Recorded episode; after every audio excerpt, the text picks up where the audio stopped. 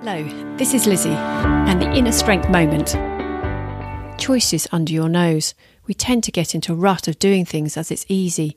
We feel there is no other way, when with a few questions and maybe a reframe of the situation, that it is possible, or in fact there are other options, we can.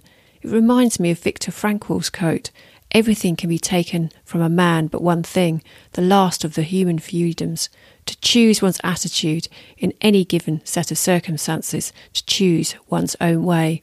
Whatever our situation, we have a choice to use the strengths that we have in a new and better way.